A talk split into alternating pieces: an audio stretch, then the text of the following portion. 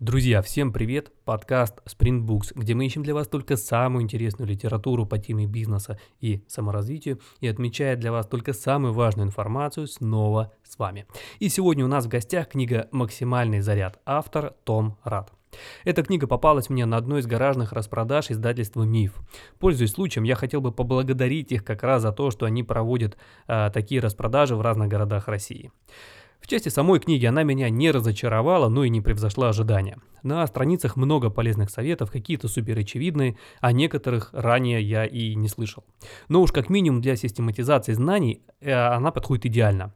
И, как всегда, я в подкасте для вас выделяю только самое важное. Но сперва короткий блиц. Оценка пользователей Озон 4,8, читателей сервиса LifeLip 3,5. Цена в рознице около 1000 рублей.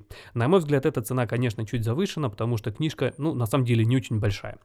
А, главная мысль книги. Каждый из нас может зарядить себя на 100%, чтобы лучше себя чувствовать, эффективнее взаимодействовать с другими и улучшать мир вокруг себя. Зачем читать эту книгу? Если вы часто ощущаете себя уставшим, страдаете от прокрастинации, вам вечно не хватает сил, то на ее страницах вы непременно найдете много полезных советов. А для должной убедительности автор дает ссылки на научные исследования в подтверждении своих слов. Коротко про автора. Том Рад – писатель и ученый, изучающий влияние поведения человека на его работу, здоровье и отношение к жизни. Бизнес-лидеры и масс-медиа называют его одним из величайших мыслителей и авторов научно-популярной литературы нашего поколения. За последние 10 лет Том опубликовал 5 книг, ставших бестселлерами по версии New York Times и Wall Street Journal. Его книги разошлись тиражом более 6 миллионов экземпляров. И максимальный заряд – одна из его самых популярных. Что же полезного можно в ней найти? С первых страниц Том Рад выделяет три ключевых фактора, на которые надо обратить внимание для максимальной эффективности. Осмысленность, взаимодействие и энергия. И первые шаги надо делать именно в направлении осмысления того, что мы делаем. Именно оно является центровой силой любого существования, как человека, так и организации. Мы все гонимся за счастьем, но лишь только мы найдем смысл в том, что делаем – Счастье само найдет нас. Это справедливо и в отношении работы, которую мы выполняем. Если вы, как руководитель, хотите повысить качество работы своих сотрудников, то помимо денежных компенсаций должны особое внимание уделить осмысленности и общественной значимости той работы, которую выполняете. И совсем не обязательно это должен быть грандиозный план о том, как победить голод во всем мире. Вполне достаточно, если результат вашего труда будет делать лучше то, что вокруг вас. Как только появится миссия и единая цель, отношения между сотрудниками организации начнут незамедлительно меняться.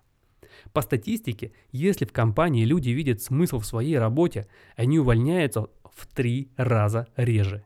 И хоть материальный фактор достаточно важен, нематериальное поощрение может быть эффективней. Нам стоит научиться избегать сравнений с теми, кто круче, у кого больше денег, это бесконечная гонка, выиграть в которой невозможно.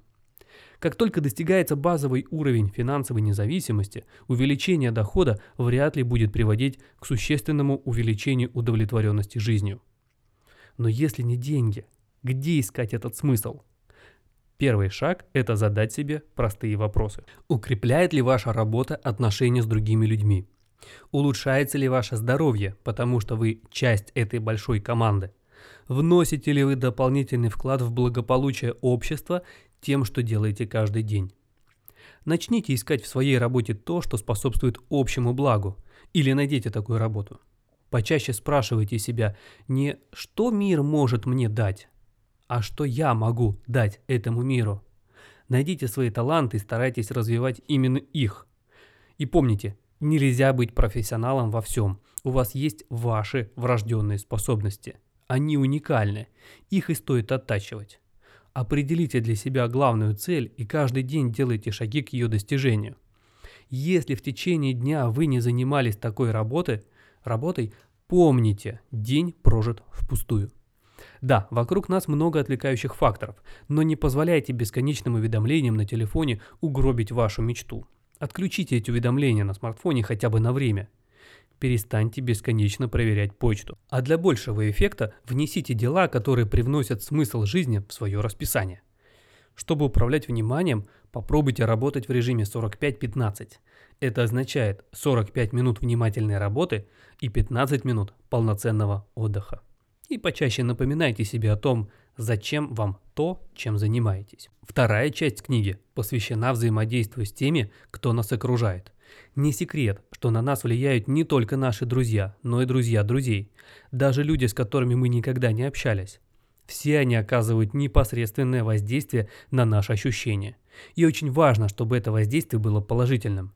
Только в этом случае можно будет добавить энергии и позитивного заряда к текущему дню. Проводите побольше времени с теми, кто заботится о вашем развитии. И, конечно, стоит подумать о том, чтобы вы сами стали таким, внимательным, чутким и позитивным. Делайте акцент на успехах окружающих, нежели на недостатках. Так вы будете способствовать росту их самооценки. Это будет хорошим мотивом для их дальнейших свершений. Третья часть книги делает акцент на энергии и тем, что нас ей наполняет. Хороший сон, качественное питание, умеренная физическая активность. Важна каждая составляющая. Если хотя бы одной из этих частей не будет хватать, все усилия пойдут на смарку. Поговорим чуть подробнее про еду. Том Рад советует нам избегать жареного, убрать из рациона рафинированные углеводы и в особенности сахар, и включить в свое меню побольше овощей и фруктов, а газировке сказать решительное нет. Секрет успешного питания – это баланс углеводов и белка в течение всего дня. Исследования доказали, что даже небольшое повышение содержания белка в диете в купе со снижением углеводов может существенно улучшить самочувствие. Для того, чтобы меньше соблазняться булочками, определите им самое дальнее место на вашей кухне. Мы с большей вероятностью съедим то, что ближе всего. Продукты с высоким содержанием транжиров или глубокой термической обработкой крайне негативно влияют и на наше психическое состояние.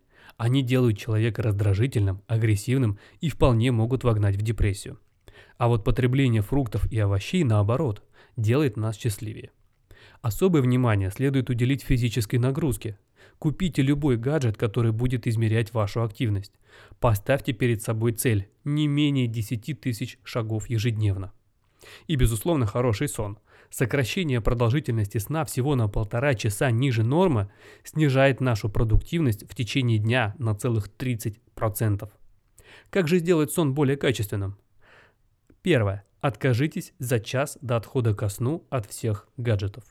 Второе. Опустите температуру в комнате до чуть ниже привычной.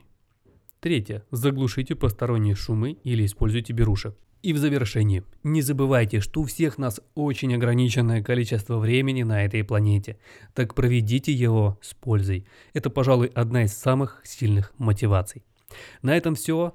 Друзья, надеюсь, было полезно. Не забудьте подписаться на этот подкаст, так вы сильно поможете его продвижению. Поставьте лайк этому выпуску и пишите мне в соцсетях, о каких книгах хотели бы еще услышать. Всем добра и до новых встреч.